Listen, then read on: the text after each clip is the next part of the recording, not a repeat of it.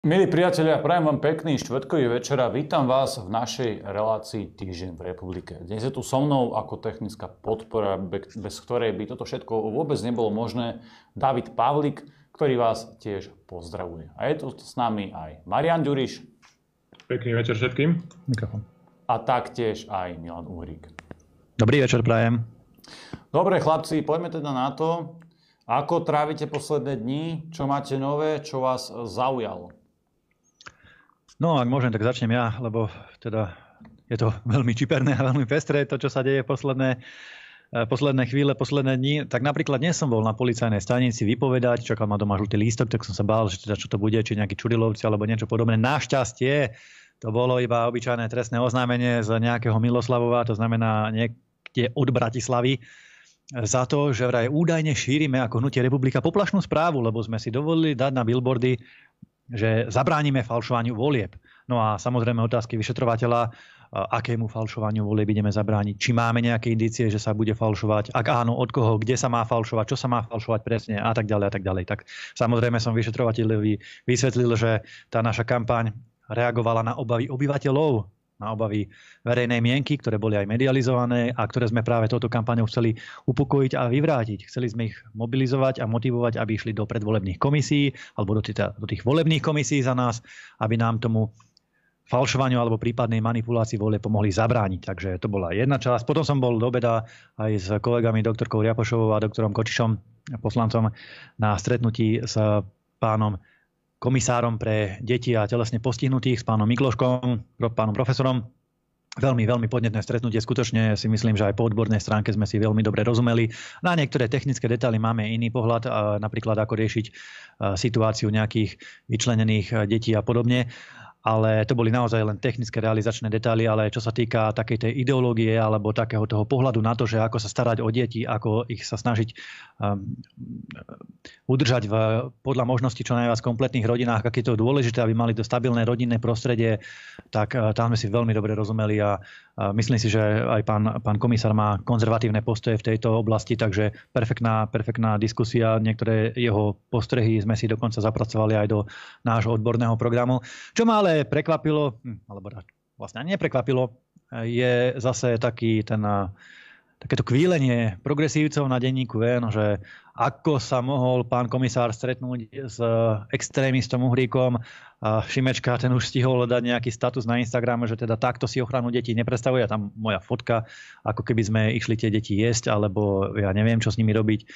Pritom my stále hovoríme, že samozrejme tie deti treba chrániť nielen pred zhubnou a likvidačnou, zákernou LGBT a duhovou agendou, progresívnou agendou, ale samozrejme aj pred šikanou, kyberšikanou, zneužívaním v online priestore alebo pred nejakým zneužívaním zo strany pedofilov a podobné veci. Takže úplne, úplne normálna diskusia si myslím tým progresívcom vadí, že hnutie republika je čoraz viac tolerované a rešpektované aj v tých najvyšších odborných kruhoch. Oni to nevedia zniesť. Im vadí, že v podstate existujeme, takže preto tak kvíkajú. No a zajtra ešte, a už tým končím, na slovo kolegovi Marianovi Ďurišovi, zajtra ešte pozývam všetkých na Deň otvorených dverí do Národnej rady Slovenskej republiky, kde budeme mať svoj stánok, kde budeme vítať ľudí, príďte sa pozrieť.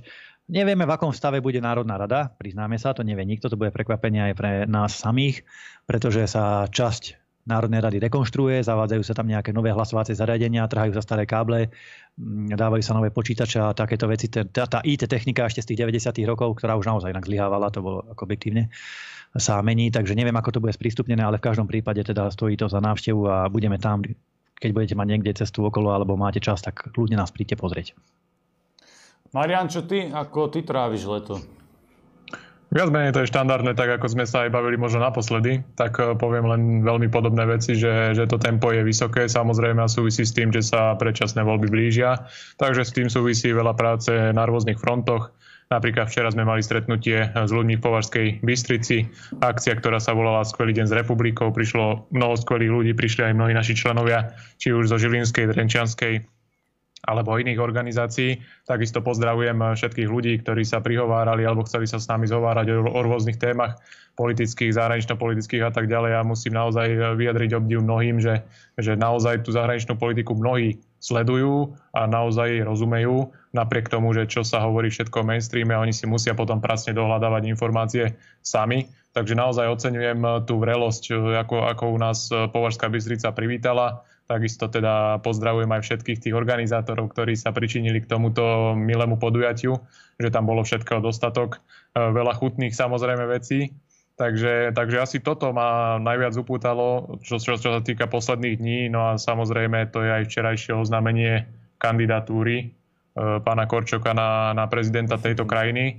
Uh, nie, na, nie na prezidenta Slovenska, lebo naozaj, keď som si pozrel tú jeho tlačovku, tak uh, tam táto krajiny, tá krajina tejto krajiny zaznela asi stokrát, Slovensko a Slovenská republika možno 2-3 krát, aj to len v úvode. Takže toto sú asi také veci, ktoré ma upútali posledných dňoch. Keby sa mňa niekto pýtal, čo mňa upútalo, tak musím povedať, že je to článok na denníku N. Samozrejme, že leto je čas športu, pohybových aktivít a tak ďalej, ktoré samozrejme robíme celý rok, ale v lete Eh, ich môžeme robiť vo väčšej miere aj von, pretože je pekné, príjemné počasie na to, ako stvorené. Šport a pohyb eh, sú zdravé, to, to je zdravé a správne, prospešné pre každého a to je jedno, či ste liberál, či ste komunista, nacionalista, konzervatívny, progresívny. Je to, na tom fakt nezáleží. Každý, kto športuje, tak maka na sebe, maka na svojom zdraví, aj či už fyzickom alebo duševnom. Eh, do veľkej miery sa v tomto angažuje nielen kultúrblog, my sa tu snažíme robiť fakt tú osvetu pre každého, bez hľadu na presvedčenie alebo nejaký rasový pôvod a podobne, jednoducho pre všetkých e, obyvateľov Slovenskej republiky a Európy a celého sveta. Ale Hnutie republika, ktoré tiež točí nejaké tie svoje videá a podobne. A na, na denníku N napísala článok naša obľúbená e, redaktorka Lucia Osvaldová, ktorú týmto pozdravujem a viem, že ona nás sleduje, pretože nás často cituje v tých článkoch a je to absolútne v poriadku. Ja nechcem byť uzavretý iba v nejakej našej bubline a robiť e, relácie iba pre, nejaký, pre nejakých náckov. My sme otvorení všetkým samozrejme a týmto pozdravujem všetkých overovateľov faktov, agentov NAKA a samozrejme aj novinárov z denníka N. Aby som teda prešiel k tomu jadru, tak na denníku N vyšiel článok, že Republika ponúka kult mužskej sily. Dobre, sú tam, je tam nejaký text. A potom je tam ešte drsnejší podnadpis, tam kult nadradenosti bieleho muža. A v texte je napríklad mužnú zdatnosť zachytávajú aj fotografie prác okolo domu. Predseda Milan Uhrik s kosačkou pri pokosenom vzorovom trávniku. Milan, prečo konkrétne ty, ale aj Hnutie republika, prečo budujete kult nadradenosti bieleho muža? Keď Miro Suja by do toho kultu asi nezapadol, nie? Ja, ja, ja neviem, ja sa ospravedlňujem, že som biely, strašne ma to mrzí, že som sa tak narodil a teraz by som si asi, ako to je, mal sypať popol na hlavu a ulutovať našu historickú vinu a krivdu a ospravedlniť sa všetkým Afričanom, či ak, aký je správny postup teraz presne za to, že sme aký sme? Musíš si zapnúť aspoň jednu pesničku Ibrahima Majgu a tým by sa to malo aspoň pred dnešok vymazať. Á, Ibrahim je v pohode, to je náš kamarát, ale uh, myslím tak, takí tí slniečkali Black Lives Matter a tá, ako to oni, oni berú, ako to oni vnímajú. V podstate ja, to je presne zase tá pokrútená nejaká ideológia, pohľad na to, že keď je človek eh, normálny, teda eh, v našom prípade v našich podmienkach, končinách Európe je biely, lebo taká populácia tu žije, tak pomaly to je hriech a máme sa za to hambiť a cítiť nejak mm, nejaký pocit viny za to, čo sa dialo v minulosti, čo naši, ani nie že naši, nejaký britský alebo francúzsky pra, pra, pra, pra dedečkovia robili niekde v Afrike alebo v nejakých rozvojových krajinách, takže s tým samozrejme my nemáme nič spoločné, ani nemáme dôvod sa za niečo z takéto z minulosti ospravedlňovať alebo kájať alebo niečo cítiť nejaké, nejaké previnenie, pretože naozaj sme za to neboli ani zodpovední, ani spolu zodpovední. No a keď niekto nás chce obviňovať z toho, ako vyzeráme, tak Samozrejme, že môže, môže, však dneska je sloboda slova, teda zatiaľ, ale my to nemusíme počúvať. Takže to je druhá vec. No a Dobre, prečo ja kult sa, sily, ja sa to pýtam, ako to bolo, prečo, že mužnej sily a takýchto vecí? buduje no. kult nadradenosti bieleho muža? To je tá otázka. A, žiadna nadradenosť tam samozrejme nebola. Odfotil som sa pri kosačke, neviem, aký to je, aký to je, aká je to nadradenosť bieleho muža. Tak uh, normálne chlap kosí s kosačkou doma na trávniku, trávnik, elektrickú kosačku som si kúpil, lebo však potrebujem to pokosiť raz za pár dní alebo týždňov.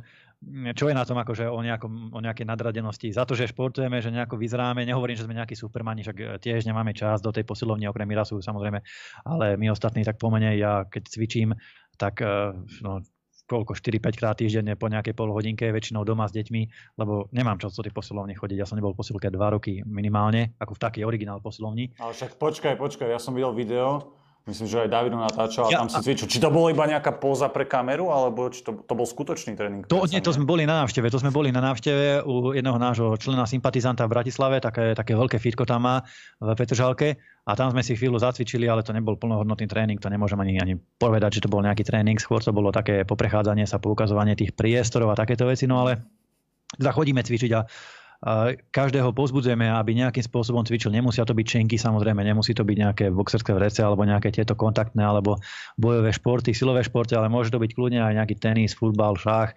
čokoľvek, čo nejakým spôsobom zoceluje telo, zoceluje ducha pomáha budovať kondíciu, zdravý životný štýl a tak ďalej. Všetko to podporujeme. Máme to dokonca aj v rámci nášho predvolebného programu. Máme veľmi silný program pre športovcov, rozvoj športových klubov, telesnej výchovy na základných stredných školách, obnovenie brannej výchovy, civilnej ochrany, tých cvičení, čo kedysi e, boli obnovenia, respektíve teda už v tomto prípade posilnenie zase praktického vyučovania, aby tí chlapci a tie devčatá vedeli aj na tých základných školách robiť aj niečo iné ako len ťukať do mobilov. Takže to sú veci, ktoré, ktoré z pohľadu zdravého rozumu my podporujeme. Samozrejme, že nebudeme podporovať drogy alebo nejaké eh, hlúposti, ktoré prezentujú a presadzujú liberáli. Je to vec názoru. Keď sa to niekomu páči, tak samozrejme eh, super. Keď sa to niekomu nepáči, tak aj, aj to je názor. Nemusí sa vedieť, ja to rešpektujem. Len teda my to vidíme takto. No a keď to pani Osvaldová z denníka vníma inak a vidí v tom nejaké odkazy zase na nadradenosť bielej rasy, no tak eh, neviem, ako, ako by sa... Ak, neviem, takto, v poslednej dobe ja neviem, čo by sme mali spraviť, aby aby tí liberáli o nás písali uh, pozitívne. Teda nie, že by som chcel, aby o nás písali pozitívne, ale sledujem tú kritiku, ako sa na nás valí. Viete, im vadí, keď má niekto minulosť alebo históriu slovenskej pospolitosti, že odtiaľ prišiel, to, to je zlé, predčasom zistili po 13 rokoch, že bola, kedy som bol teda tej mládežníckej organizácii SDK a aj to je zlé samozrejme. Teraz bolo SNP nedávno, niektorí naši členovia mnohí členovia boli položiť vence. To je zlé, keď, keď nebol položiť niekto venec. Aj to je zlé. Proste im sa nedá vyhoveť. Povedzme si na rovinu. Tým slniečkarom proste vadí, že existujeme, že tu vôbec sme, že dýchame tento vzduch. Oni by nás najradšej vymazali, dali preč všetkých konzervatívne zmýšľajúcich ľudí, všetkých vlastencov, všetkých národňarov, všetko to vymazali a nahradili nejakou masou bez koreňov, bez identity, bez viery, bez ničoho, proste samými slnečkármi, samými šimečkami, biháriovými a podobnými. Ale to im v žiadnom prípade my nedovolíme a budeme sa tomu brániť, ako sa len dá. Keď by pani Osvaldová povedala mne, či už do očí, alebo možno v tom článku, že ja reprezentujem nadradenosť bieleho muža, tak som s tým v pohode a mm, ďakujem za kompliment. Ale dobre, prejdeme ďalej na ďalšie témy, aby sme neostali pri týchto kultoch e, väčšinu tej relácie. Z tých posledných dní bola veľmi zaujímavá aj debata na Teatrojke v tom nezvyčajnom formáte dvaja na dvoch. Bol si tam ty Milan s Miňom a proti vám teda bol okrem moderátora aj Matovič a Šípoš. Musím povedať, že mňa najviac asi prekvapil Šípoš, pretože ja som ho v týchto dueloch trošku podceňoval a tu sa ukázal trošku agresívnejší. Čiže tým ma naozaj akože prekvapil pozitívne. Ale ako teda to vy vnímate? Milan, ty si bol teda priamo tam, ako si, to, ako si na to spomínaš, aké máš z toho, z toho dojmy takto spätne, ako to prebiehalo, lebo konfrontácia s Igorom Matovičom je vždy zážitok a to je trošku nový formát. Marian, skús to zhodnotiť e, ty ako, ako divák. Skús začať. Myslím, že tá debata bola v celku vyživná a určite bola vyživná aj pre televíziu TA3, čo sa týka sledovanosti. No bola to najsledovanejšia relácia. to sme zisťovali, potom nám písali, že teda... Takže to sa vôbec, vôbec nečudujem vzhľadom, vzhľadom na obsadenia vôbec priebeh celej tej debaty. Eh, určite to bolo náročné aj pre moderátora. Eh, takýto formát bol prvýkrát, myslím, že vyskúšaný, teraz ho skúšali ďalší krát, ale zrejme sa im eh, vypláca. No a tá, tá debata myslím, že skončila, skončila jasne v prospech republiky, čo sa týka, čo sa týka argumentov. Vôbec to vystupovanie hnutia Olano viac menej len kopírovalo tú ich líniu, ktorú sme videli od roku 2020, ako nastúpili k moci a spôsob, akým komunikovali a akým vládli takže tam e, nevidím najmenší problém. Ja som rád, že takýto priestor bol vytvorený a že sme mohli prezentovať svoje názory a takýmto, takýmto spôsobom retorickým alebo v nejakom retorickom zápase obhájiť, obhájiť svoje pozície alebo svoje hodnoty a svoj program. Takže asi toľko za, na úvod. Uh-huh. Čo sa týka mojich postrehov alebo teda dojmov, tak ja sa priznám, že ja som mal z toho zmiešané dojmy. Mne strašne vadilo, že to bolo celé o takom kričaní, o prekrikovaní sa. Miňovi Mazrekovi potom stíšili mikrofón v druhej polovici relácie kvôli tomu, že tam bol strašný hluk. V istom okamihu, ale objektívne tam bol strašný hluk, lebo ten Matovič, on, on, on stále skáče do reči, on stále vykrikuje, aj keď Miňo samozrejme má silnejší hlas a teda išiel rázne, ale Matovič tam stále škriekal niečo klamára, proste ako, ako Matovič typický. A takže potom, potom tam bol už úplný chaos a tí zvukári to stiahli, len potom to asi zabudli, alebo ja neviem čo dať naspäť. No ale čo sa týka sledovanosti, tak eh, podľa teda našich informácií tú reláciu, že eh, na teatrojke s Matovičom sledovalo v kategórii 12 plus presne 186 tisíc ľudí eh, naživo neviem koľko z archívu, čo bolo 23,6%, takmer štvrtina teda divákov. Štvrtina ľudí, čo mali zapnutý televízor, nás v danom okamihu pozerali, bola to najsledovanejšia relácia v danom eh, dni. Takže, takže svojím spôsobom super, len hovorím aj, eh, viete, a teraz budem kruto úprimný, eh, takto medzi nami, ja by som radšej preferoval kultivovanejšie relácie, keď mám byť úprimný. Mne sa nechce hádať s Matovičom, mňa to nebaví, ja na to nemám ani nie, že nervy alebo silu, ale ja v tom nevidím ani zmysel. S ním sa nemá zmysel hádať. Jemu vynadáte, jemu uh, poviete 150 argumentov a on si aj tak bude hovoriť to svoje aj s Šípošom, aj s Náďom, aj s Hegerom, aj so všetkými, čo s ním boli alebo sú, nie sú. Tým ľuďom nemá zmysel dohovárať. On, ich sa nedá zmeniť. On im ten názor nezmenia, ich sa nedá napraviť, ich sa dá len vymeniť. Čiže ja v týchto reláciách vidím postupne čím ďalej tým menší nejaký význam. A to nehovorím ako nejaké alibi, že by sa mi tam nechcelo chodiť, alebo že by som tam chodil nedát, alebo sa ich nebodaj bál, to v žiadnom prípade. Len e, skutočne my sa snažíme a budeme sa snažiť aj v tých nasledujúcich reláciách do volieb už ísť viac konštruktívne, viac prezentovať naše riešenia, ako vidíme Slovensko po voľbách, aké máme odborné týmy, odborné názory, aké máme pripravené riešenia pre jednotlivé oblasti, aby sa zlepšil e, život ľudí na Slovensku, aby sa naštartovalo zdravotníctvo, aby na školách nevymývali mozgy deťom, aby ľuďom vstúpli platy, aby dôchodcovia mali dôstojnejšie penzie a dôchodky. Skrátka, tieto riešenia my potrebujeme e, odprezentovať ľuďom a nie sa tam hašteriť s psychopatom a bláznom, ktorého aj tak v živote nikdy nepresvedčíte. Môžeme mu vynádať. Veľa ľudí mu chce vynádať a hovorí pán Uhrik, dajte im, naložte im. Jasné, treba to občas spraviť, aby vedeli, že aký majú ľudia o nich názor, ale nemá to byť, nemá to byť, eh, povedal by som, zmysel našej politickej existencie. Ja pevne verím, že po 30. septembri Matoviča vo veľkej politike už nebudeme vidieť, sem tam možno, že vyskočí niekde na Facebooku, ale že proste 30. septembrom jeho éra, jeho existencia na slovenskej politickej scéne skončí a celé, celú túto nešťastnú bláznivú knihu proste uzavrieme a pôjdeme ako spoločnosť ďalej už normálne, kultivovanejšie, dôstojnejšie, tak ako sa slušia patrí. Takže ešte taká pikoška, s Matovičom pôjdem znova do relácie budúcu nedelu, nie túto, čo bude teraz, ale potom tú ďalšiu na RTVS o 5 minút 12 ale hovorím, rozmýšľam nad tým, že už naozaj nepôjdem konfrontačne, budem ho asi ignorovať a, a budem sa sústrediť na prezentovanie našich riešení, našich tém a tak ďalej. Že, lebo takto, aj po tej relácii, teraz čo sme boli s Miňom a Zrekom, veľa ľudí, veľa ľudí oceňovalo, že sme Matovičovi povedali pravdu do očí, čo je super, ale stretol som sa aj s takými názormi, že ľudia už majú tých hádok a hašteriny politikov dosť. Už, už proste majú toho plné zuby a chceli by vidieť trošku pokojnejšiu tú politiku a aj nejaké riešenia a hlavne nech sa to unormálni. Ja viem, že s Matovičom sa nedá normálne diskutovať, lebo on je naozaj blázon a psychopat, reálne, ale ľudia by si želali už, aby sa tá scéna upokojila, aby bolo už trošku, aby sa žilo trošku normálnejšie, ako sme to malo, kedy, mali kedysi na slogánoch. Takže budeme sa snažiť diskusie už robiť také kultivovanejšie. Dobre, keď sme pri tých diskusiách, tak republika sa pridá k Smeru a budete spoločne ako opozícia bojkotovať Markízu. Prečo bojkotujete Markizu a prečo nie napríklad Kultúrblok? Ešte poviem, že s Matovičom a s ostatnými pôjde aj Miňa Mazurek teraz do televíznej diskusie veľmi skoro, neviem či v nedelu, na Jojke, to je kandidátka, teraz, alebo diskusia teraz, posledných kandidátov 150 Z pomedzi takých uh, zvučnejších mien, keď to tak mám povedať, tam bude teda Milan Mazurek samozrejme, bude tam Bekmatov, bude tam uh, Huliak, mm, bude tam Matovič, a bude tam e, Zasasky, ak sa volá predseda KDH. Hlina. Hlina. Hlina. Ostatných si nepamätám, lebo tých som vôbec nepovedal. Pelegriniho bratranec, ten tam bude, ten, tá 150 z hlasu a ostatných si nepamätám, lebo tých ľudí absolútne nepoznám. Mm. Takto zľaví, takže nič. No a prečo bojkotujeme Markizu a nie práve iné médiá? Nebojkotujeme ani teatrojku, ani rtvs a verejnoprávnu televíziu v žiadnom prípade, lebo to je naša povinnosť ako politikov zodpovedať sa médiám zase.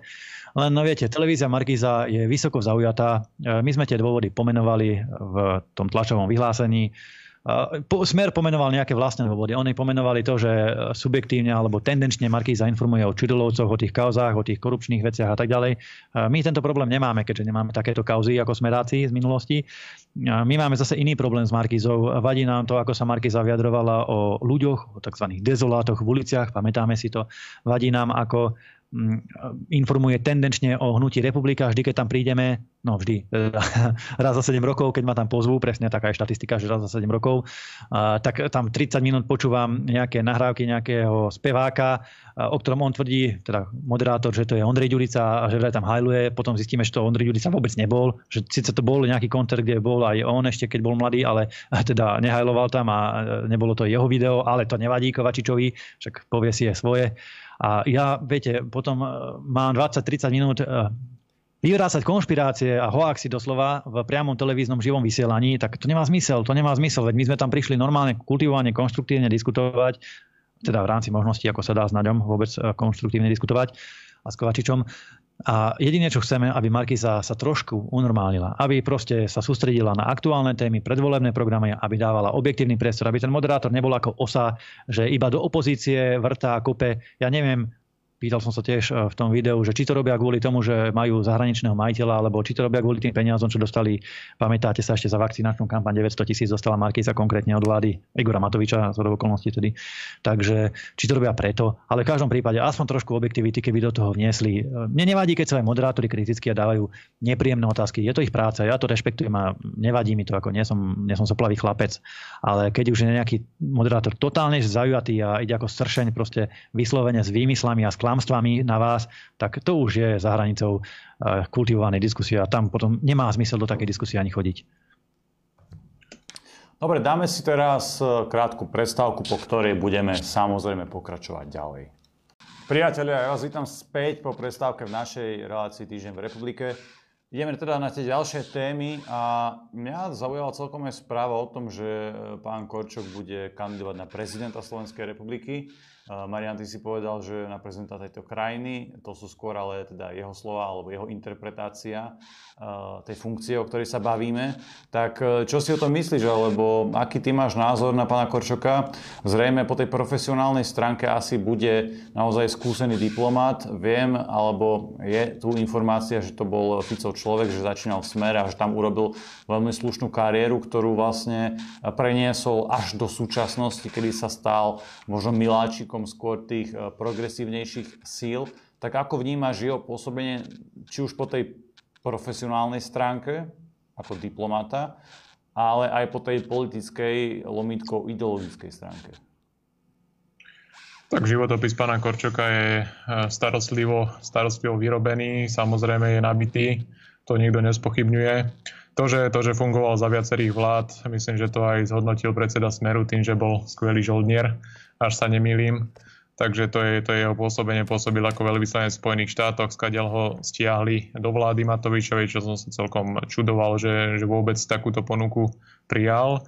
Ale tak uh, už vtedy prebiehali v kulároch rôzne, rôzne hlasy a teda názory, že je to nejaká predohra možno pre budúcu prezidentskú kandidatúru a tie, a tie názory sa ukázali ako správne, lebo aj v posledných mesiacoch sme mohli vidieť uh, výraznú mediálnu kampaň a mediálnu masáž v zmysle, že pán Korčok si spravil také turné po všetkých médiách e, progresívne e, razených. E, a vlastne odtedy, odtedy začali všetci novinári a moderátori vkladať tú myšlienku do, do diskurzu, do verejnej mienky, v zmysle, že každého hostia nasledujúceho sa pýtali, a čo hovoríte, kto by mohol tak kandidovať na prezidenta, nebol by dobrý prezident alebo dobrý kandidát pán Korčok a tak ďalej a tak ďalej. Takže už to, už to dostávali vlastne do podvedomia.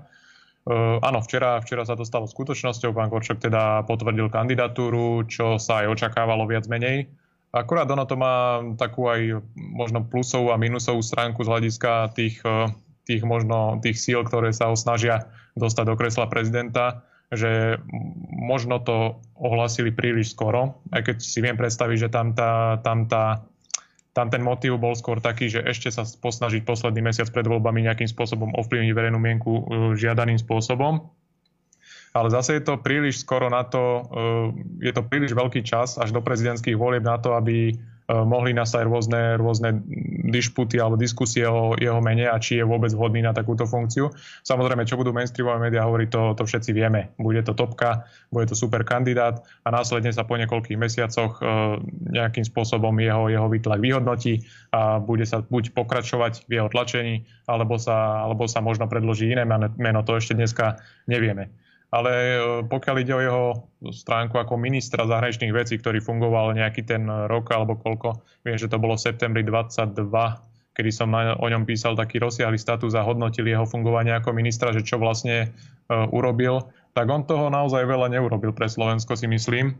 Uh, spravil jedinú pozitívnu vec, za ktorú som ho pochválil, to bolo vtedy, keď zastavil zámer maďarskej vlády, ktorá chcela za určité vládne prostriedky skupovať ornú pôdu e, v susedných krajinách, vo všetkých susedných krajinách. To by sme spravili rovnako aj my a takýmto, takýmto snám by sme určite e, chceli zabrániť. Ale ostatné jeho fungovanie, tak to už, to už pozitívne teda určite nehodnotím. A tam, e, tam bolo veľa aspektov, o ktoré by sme sa mohli oprieť. V prvom rade to bolo napríklad teda posielanie peňazí bieloruskej opozícii, čím vlastne zasahoval do vnútorných záležitostí e, cudzieho suverénneho štátu. Potom bola rozsiahla diskusia napríklad ohľadne obrannej dohody DCA s Američanmi, kde on a pán Naď asi odvedli najväčší kus práce, čo sa týka chodenia po médiách, vysvetľovania, že áno, aké je to skvelé, koľko nám to prinesie. My sme mali samozrejme iný názor a nakoniec pán Korčok, e, to bolo celkom iné zaujímavé, ako najväčší teda protagonista, alebo ten, čo pretláčal túto zmluvu, tak nakoniec jej podpis prenechal ministrovi obrany, čo, čo je v celku akože netradičné e, vzhľadom na bilaterálnu zmluvu, keďže ju podpisoval e, z americkej strany minister zahraničných vecí. Takže možno tým pádom sa chcel trochu uchrániť pán minister z možných budúcich následkov, to nevieme. Samozrejme, americká strana ich privítala ako, ako v tretej cenovej, to si všetci pamätáme, ako sa podpisovala v Amerike tá DCAčka, tá zmluva a privítali ich tam za nejakými stolmi s obrusmi, čo to vyzeralo absolútne neupravené a neštandardné. Ehm, absolútne podradné, ako by si nevážili toho, kto prišiel, ale tak to ilustruje samozrejme aj pozíciu ehm, týchto ministrov Matovičovej vlády. Takže DCAčka, ďalší mínus, Európska únia, to je DETO, rovnaká podriadenosť, rovnaká servilnosť. Vlastne pán Korčok hovoril vo viacerých rozhovoroch, to bolo už počas vlastne tej tzv. pandemickej situácie, že by sme mali odozdávať viac kompetencií do Bruselu. Napríklad, čo sa týka zdravotníctva, tým mal na mysli, že aby povinné očkovanie nemusela schváľovať vláda, ale aby to rovno prešlo táto, táto možnosť na Brusel a my vlastne ostaneme čistí a pán Korčok ostane čistý aj ostatní vládni predstavitelia. Takisto to bola stránka obranná, že by sme viac znovu a viac kompetencií mali odozdávať do Bruselu, čo zase sa krížilo s NATO, lebo mm, samozrejme on je aj protagonista týchto atlantických síl. E, a nakoniec aj včera, keď mal tú tlačovku, tak e, sa mi zdalo, že vlastne s tým, ako aj odchádzal ako minister, tak s tým aj teraz prichádza ako kandidát a nie je to teda rozhodne kandidát, ktorý by ľudí spájal. To je, to je človek, skrátka, ktorý uh, istým spôsobom uveril v seba, vo svoju, že má, že má najlepšie názory, najlepšie postoje. A ten, kto nemá také názory ako on, tak je automaticky oklamaný, zmasírovaný ruskou propagandou a neviem ešte akou, nejaký, nejaký oklamaný, menej rozumný, z vidieka, menej vzdelaný a tak ďalej. Takže vidie tam, vidie tam určitú píchu a nadradenosť a aroganciu, čo, čo by teda u diplomata nemalo, nemalo byť. Ani vôbec takýmto spôsobom by nemal komunikovať. Nakoniec tak aj komunikoval eh, tie udalosti, eh, keď sa slávil štátny sviatok Banskej Bystrici vo zvolenie. Rovnako pohrdavo eh, pristupoval k ľuďom, ktorí si tam prišli ten štátny sviatok uctiť. Takže naozaj si neviem predstaviť toto, aj keď tam spomenul vo včerajšom ohlásení kandidatúry slovo vlastenectvo a tak ďalej, tak vôbec si v jeho podaní vlastenectvo, reálne vlastenectvo neviem, neviem predstaviť. Takže na to, aby, na to, aby sa do prezidentského kresla dostal nejaký slušný, normálny kandidát, ktorý bude vlastencom alebo konzervatívne zmýšľajúcim alebo z toho iného spektra, tak e, proti pánovi Korčokovi alebo prípadne nejakému jemu, jeho nástupcovi, ktorý ešte môže nastúpiť e, do prezidentských volieb, tak naozaj budeme musieť vygenerovať nejakého kandidáta, ktorý bude trochu suverenným, e, suverenným v politickom, ideologickom aj v tomto názorovom zmysle, ktorý by vedel tú scénu zjednotiť a vedel, vedel v tej voľbe prejsť. Milan, priama otázka na teba. S ohľadom na tie zrejme názorové prieniky, bude Korčok e, mať podporu aj zo strany Hnutia Republika? Uh, fúha. to, je, to je dobrá otázka. Uh, takto, my uh, odpoviem najprv formálne teda, a potom aj normálne. A oficiálna odpoveď je, že Hnutie republika sa bude vyjadrovať k prezidentským voľbám až po voľbách do Národnej rady Slovenskej republiky, ktoré budú určitou rozhraničujúcou udalosťou na slovenskej politickej scéne, lebo veľa určia to, či bude taká alebo onaká vláda, to, že či republika bude alebo nebude vládna alebo parlamentná strana, to, to veľa vecí do budúcna samozrejme nakreslí a oči, takže preto my budeme prezidentské, rieši, koment, eh, prezidentské pardon, voľby riešiť a komentovať až po parlamentných voľbách až niekedy v oktobri, novembri, predpokladám. No ale teda to je oficiálna odpoveď, ale taká formálna a neformálna odpoveď je samozrejme pána Kočoka nemôžeme podporiť, to je úplne človek mimo nášho názorového spektra. Tie dôvody, ktoré nás rozdeľujú, ktoré sú tým úplne že iným poschodím medzi nami, tak to pomenoval veľmi dobre náš expert na zahraničnú politiku Marian Ďuriš.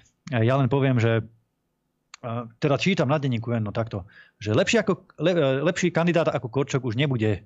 Oni to už vedia teraz. Chápete? Je čo? Ešte ani nie je september, zajtra je až september. A oni už teraz vedia, že lepší kandidát ako Korčok už do prezidentských volieb nebude, priateľa. Tomu, tomu že je jasné, že kto bude najlepším kandidátom a kto je najlepší prezident do budúcna pre Slovenskú republiku. Slnečkári a progresívci to majú absolútne jasno. Takže môžeme sa pripraviť na brutálnu, ale brutálnu mediálnu masáž na výrobu novej Čaputovej, teda v tomto prípade Korčoka. Ten eh, modus operandi bude samozrejme rovnaký. Miliarda rozhovorov, miliarda billboardov, eh, krásny, skvelý príbeh, žiadna kritická otázka samozrejme na pána Korčoka z médií, nedostane nič, žiadna nejaká že transparentnosť alebo podobné veci, ako nás šikanujú stále, to nebude mať takéto problémy vôbec, ako nikdy. No a e, bolo inak zaujímavé, neviem, či ste si všimli, Čaputová povedala, kedy to bolo máji, že nebude kandidovať už nikdy na prezidentku teda, tak e, v ten deň, v ten deň sa nejakým spôsobom vyťahol Korčok, že však on by bol ako dobrý kandidát, teda keď už nie Čaputová. Už vtedy, v ten deň, neváhali ani, ani 10 hodín nečakali. Už ten deň začali s výrobou Korčoka Všimli ste si nedávno, to bolo asi mesiac, dva dozadu, vyšiel prieskum dôveryhodnosti politikov vládnych. Boli tam ministri, boli tam, bol tam premiér, prezidentka a tak ďalej. A medzi nimi občan Korčok. Normálne, to na denníku bolo ten prieskum dôveryhodnosti, neviem, či ten Ipsos alebo kto to nerobil, ten ich, tak ich agentúra. A medzi, medzi normálnymi politikmi zrazu občan Korčok, ktorý sám seba sa pýtam, ako sa tam objavil, prečo sa tam neobjavil občan Ďuriš alebo občan, ja neviem, Fero Korkorák alebo niekto iný. Ale prečo práve Korčok? A samozrejme vyšiel jeden z najdôveryhodnejších eh, teda občanov na Slovensku. A už vtedy mi bolo jasné, že kto bude kandidovať na prezidenta a že už sa začína s výrobou krásneho príbehu, pretože Korčok žiadny príbeh inak nemá. A on má naozaj eh, príbeh žoldniera, to je asi jediný príbeh, ktorý má, tak sa začalo s výrobou krásneho príbehu na budúceho prezidentského kandidáta. Takže hm, takto asi. Ja pevne verím, že že tie parlamentné voľby dopadnú dobre, že vlastenecké konzervatívne sily získajú v Národnej rade prevahu, zložíme normálnu slovenskú vládu a následne potom buď po nejakej spoločnej dohode, alebo aj v rámci hnutia republika, alebo možno, že podporíme nejakého občianského kandidáta, že nemusí to byť ani priamo politický, my nie sme zase takí úzkoprsi, že iba, iba náš a nejaký iný. Budeme rokovať, budeme hľadať čo najväčší prienik, aby sme postavili kandidáta, ktorý nebude polarizovať spoločnosť v takomto duchu ako títo progresívci, že iba na tepláreň bude pozerať a tak ďalej ale bude naozaj priechodný pre všetkých, bude akceptovateľný, bude mať rešpekt, úctu v celej spoločnosti a hlavne, hlavne bude mať šancu reálne vyhrať ten prezidentský palác a vtedy, vtedy nastanú skutočné zmeny. Takže určite k tomu pristúpime konštruktívne a určite urobíme všetko preto, aby sa sen denníka N o tom, že Korčok je už teraz najlepší kandidát, nesplnil. Dobre, priatelia, vám pripomínam, aby ste posielali vaše otázky na redakcia zavinač kulturblog.sk a samozrejme aj e, na náš Telegram. Ja to budem potom čítať, všetky vaše podnety, vašu kritiku alebo len nejaké obyčajné otázky. Dobre, ja už tu mám otázku na e-maily. David, ešte samozrejme zapni telefón. Dáme vám radi možnosť e, spojiť sa s nami aj cez telefón. Pevne verím, že zavolá naša kolegyňa Lucia Osvaldová, že ma osloví teda ako reprezentanta beložskej nadradenosti, aj veľmi rád odpoviem. I can fix her. Dobre, takže poďme teda na Telegram. Ahojte, tak ako to je s tým Sabakom? Ďakujem. Akože ako? No so Sabakom je to tak, že eh, prebieha séria súdnych procesov a pod pojmom séria si prosím predstavte Fú, koľko je? Asi 8 alebo 9 uh, eh, procesov súdnych eh, s rôznymi ľuďmi, s rôznymi organizáciami, ktoré Sabaka paušálne všetko do radu žaluje. Teraz dnes uh, sme posielali, teda som aj ja posielal ako fyzická osoba odpovede na ďalšie dve predžalobné výzvy, zase za nejaké vyjadrenie na Startidape, čo som komentoval. Ja som mal tu trúfalo komentovať súdny proces, žalobu, ktorú na mňa podala, že vraj tým poškodzujem jeho meno teda. A tak ako, už človek nemôže ani komentovať žalobu, ktorú na vás pán Sabaka podá. No ale teda súdy prebiehajú, zatiaľ žiadny z nich nebol právoplatne skončený, takže my pevne veríme, že tieto súdy vyhráme, že obhájime svoje názory, svoje pozície. Zatiaľ, zatiaľ sme prehrali ako hnutie republika na okresnom súde v Nitre. Tam sme boli odsúdení k rozsudku, že sa mu musíme ospravedlniť na facebookovej stránke a že mu musíme zaplatiť doškodné 15 tisíc eur ako hnutie, s čím my absolútne nesúhlasíme, pretože ten rozsudok je priťahnutý za hlavu, za vlasy, za všetko možné súdkynia tam apelovala tým, že keď Bihariova dostala odškodné 5 tisíc od ľudovej strany naše Slovensko, tak e, pánovi Sabakovi teda tých 15 tisíc je adekvátne podľa nej. Ja len pripomeniem, že ako ten súdny proces prebiehal, že na začiatku pri predbežnom právnom posúdení súdkynia povedala, že na finančnú újmu pre pána Sabaku to nevidí potom prišli kamery, potom prišli nejaké výpovede a zrazu povedala, že no dobre, tak teda zmenila názor a bude rozmýšľať o e, aj finančnej újme. A to je to, čo my kritizujeme na slovenskom súdnictve, že v momente, ak sa tam objaví kamera televízna, tak tí sudcovia často, nehovorím, že to bol tento prípad, ale vidíme, ako to funguje, však videli sme Tódova, Záleska a tak ďalej že tí sudcovia majú často tendenciu podľahnúť tomu mediálnemu tlaku a rozhodovať takto. Takže e, budeme sa ďalej brániť, budeme bojovať za svoje práva, či už ako hnutie republika, alebo aj ako fyzická osoba. Pevne verím, že samozrejme aj ďalší žalovaní sa nenechajú nejakým spôsobom e, zastrašiť alebo teda umlčať, keď to tak mám povedať. No a Viete, ja, ja necítim voči pánovi Sabakovi nejakú nenávisť alebo nejaký hnev alebo niečo podobne. Mne on je ako človek s prepáčením a nemyslím to ako urážku ukradnutý. Mňa nezaujíma jeho súkromný rodinný život, nech sa mu darí, nech je šťastný aj, aj s manželkou, aj s rodinou, e, tak ako každý človek. Ja nemám voči nemu zášť. Jediné, čo ho sme kritizovali, boli tie, tie dôvody v danom čase, za ktoré nás on žaluje, lebo sa cíti byť dotknutý, ale ja stále hovorím, že on si je za svoju reputáciu zodpovedný sám a nie, to, nie je to spôsobené našimi výrokmi. Dobre, prejdem na ďalšiu otázku. Pozdravujem vás, Hnutie Republika. Čo hovoríte na prieskumy? Aktuálne sa drží Republika okolo 10%. Ja si však myslím, že to, bude, že to budú úmyselne a účelovo skresávať nadol, aby všetko manipulovali. No, ďakujeme za otázku. Viete, s tými prieskumami musíme sa pripraviť na jednu vec. Neviem, či si občania uvedomili alebo postrehli, ale asi ešte nie, teda tá drvá väčšina občanov, lebo sa v tom nepohybuje každý deň totiž to zrušilo sa moratórium na prieskumy. Posledné voľby v 20. E, bolo dvojtýždňové moratórium na prieskumy, to znamená dva týždne pred dňom konania volieb sa nemohli prezentovať prieskumy verejnej mienky. Po tomto smeráci ešte smerácká vláda vtedy e, chceli natiahnuť, tuším, na 40 alebo 50 dní, aby to moratórium bolo viac ako mesačné, takmer dvojmesačné, aby sa teda cez prieskumy pred voľbami nemohla ovplyvňovať verejná mienka. Lenže čo sa stalo? Išlo to na ústavný súd a ústavný súd povedal, že ani to to dvojtýžňové moratórium údajne nie je v súlade s ústavou, že v súlade s ústavou je iba dvojdňové. Akurát dvojdňové. Nie dvojtýžňové. Ja neviem, ako to vypočítali ústavní sudcovia. Podľa mňa takto, z prsta vytúcané, že dvojtýžňové nie je v súlade s ústavou, ale dvojdňové už je v súlade s ústavou. Takže tieto voľby budú iné a výnimočné v tom, že ešte v stredu večer štvrtok, piatok bude moratórium, sobotu sú voľby. Ešte v stredu večer budú médiá masírovať ľudí s prieskumami. Ešte dva dní pred voľbami budú tlačiť cez televízne obrazovky a tu uvidíte, tu uvidíte tie prieskumy. To budú, to budú čári mári, ako to už viem si predstaviť teraz že mnohé strany a mnohí politici si už teraz objednávajú tie prieskumy, aby si tam nejak prilepšili percentá alebo čo že dva dní pred voľbami normálne budú ešte tlačiť ľuďom do hlavy, že toto je násilnejšia strana, voľte týchto a nevoľte týchto a progresívci 25% alebo 50% alebo ja neviem koľko už budú mať vtedy, ako ich budú kresliť a čarovať.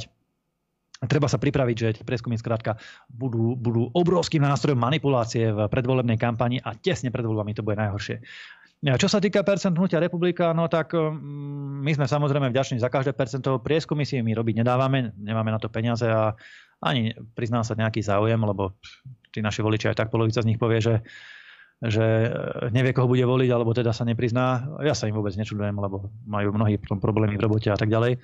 Takže pre nás to nemá nejaký veľký zmysel sledovať tie prieskumy. Berieme to s rezervou, ale v každom prípade cítime obrovskú podporu mm, aj na ulici, ako včera po Varskej Bystrici, zajtra určite aj v Národnej rade a tak ďalej. Cítime tú podporu. To, že to potvrdzujú aj mainstreamové prieskumy, ktoré to už nedokážu umlčať a zakryť, to je len potvrdením toho, že to naozaj v realite tak je.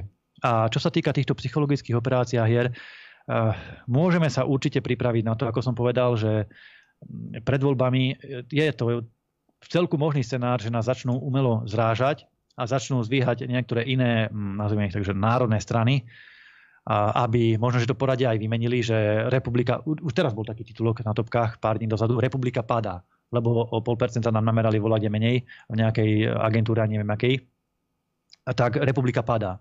A toto oni potrebujú takéto titulky, aby ich deprimovali, frustrovali ľudí a aby ich presmerovali k voľbe tých tzv. štandardných strán, ktoré na Slovensku už v minulosti vládli. A ako vládli, to si všetci e, snáď už pamätáme, nemusíme si to pripomínať.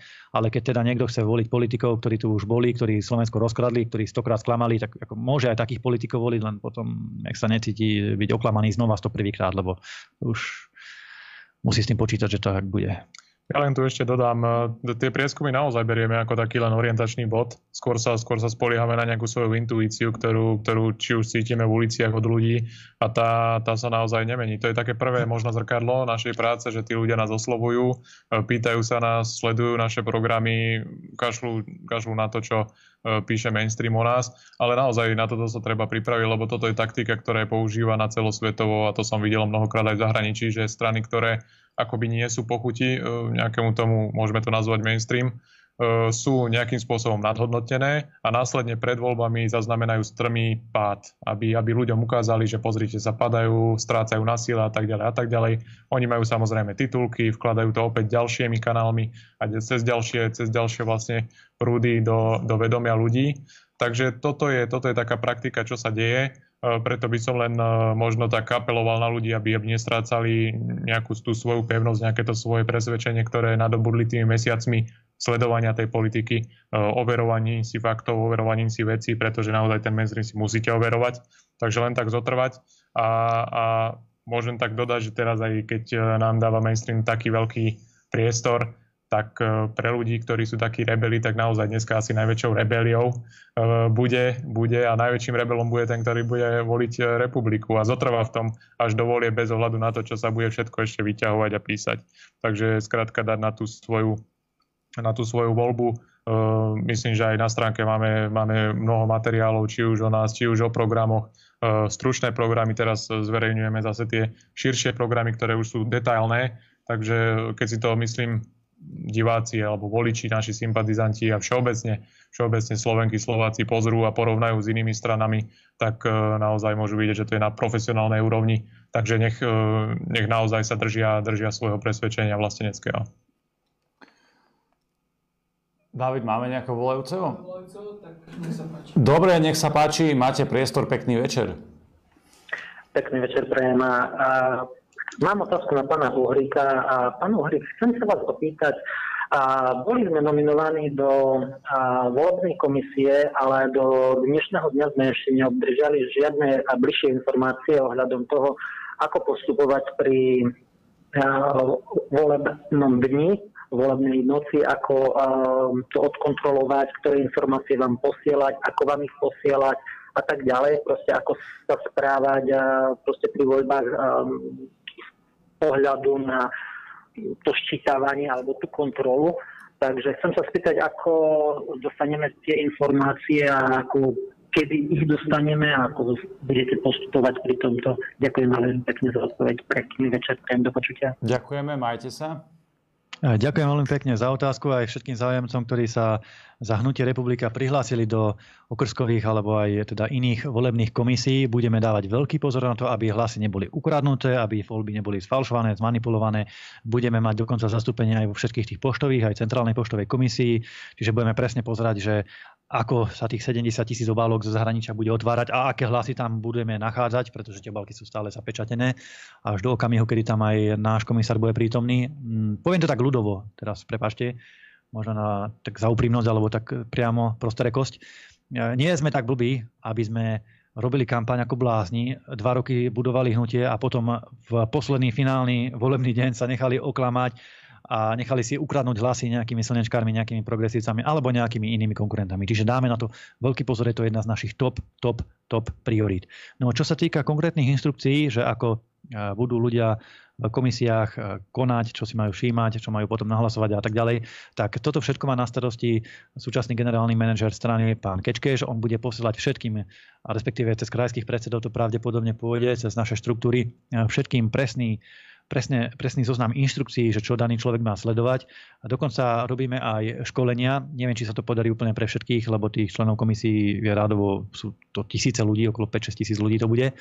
A robili sme aj školenia, kde presne sme vysvetľovali, že jednak čo je tá oficiálna povinnosť toho člena komisie, ako si všímať zápisnicu, ako si všímať ten volebný zoznam, zaškrtávanie, potom ako dávať pozor pri tom rýchlom sčítavaní, kedy sa robia rýchlo čiarky, aby sa tam niečo nepomýlilo, ako si dávať pozor na to, aj kedy odbehnú na vecko, alebo teda na nejakú obednú prestávku, lebo aj vtedy sa zvykne čarovať samozrejme, keď tam človek akurát v tých 5 minút nie je Takže všetky tieto veci už máme spracované, máme za sebou asi 7 alebo 8 veľkých volebných kampaní veľkých volebných spočítavaní, takže máme to, máme to, to know-how, ako sa hovorí, spracované. Budeme to spracovávať do formy detálneho manuálu pre našich členov komisí. Každý to dostane, budeme robiť ten systém paralelného sčítania, to znamená, že budete mať aj potom presnú informáciu, že ako si odfotiť tú zápisnicu, už to bude legálne konečne, vďaka tomu nášmu zákonu. V minulosti s tým boli problémy, niektorí predsedovia komisie nechceli dovoliť odfotiť zápisnicu, lebo to nebol teda verejný dokument, ale prišiel ten náš zákon, takže už to bude legálne a bude si to každý môcť odfotiť, aby sme to mohli potom e, spočítavať na okresnej úrovni a na celoštátnej úrovni. My budeme robiť volebnú noc,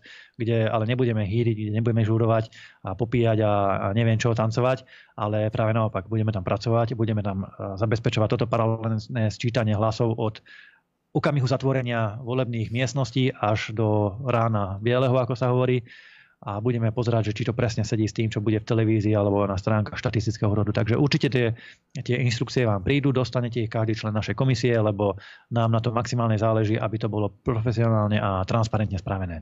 A popri tom sa bude samozrejme budovať kult nadradenosti bieleho muža. Dobre, priateľia. To už je, to už je, to už je, to, to už, je vybudované odhalila. a zabehnuté. Dobre, priateľia, náš čas sme už dnes naplnili a vám všetkým Veľmi pekne ďakujem za každú vašu podporu a samozrejme za vašu pozornosť. Lúči sa s vami David Pavlík a taktiež aj Marian Ďuriš.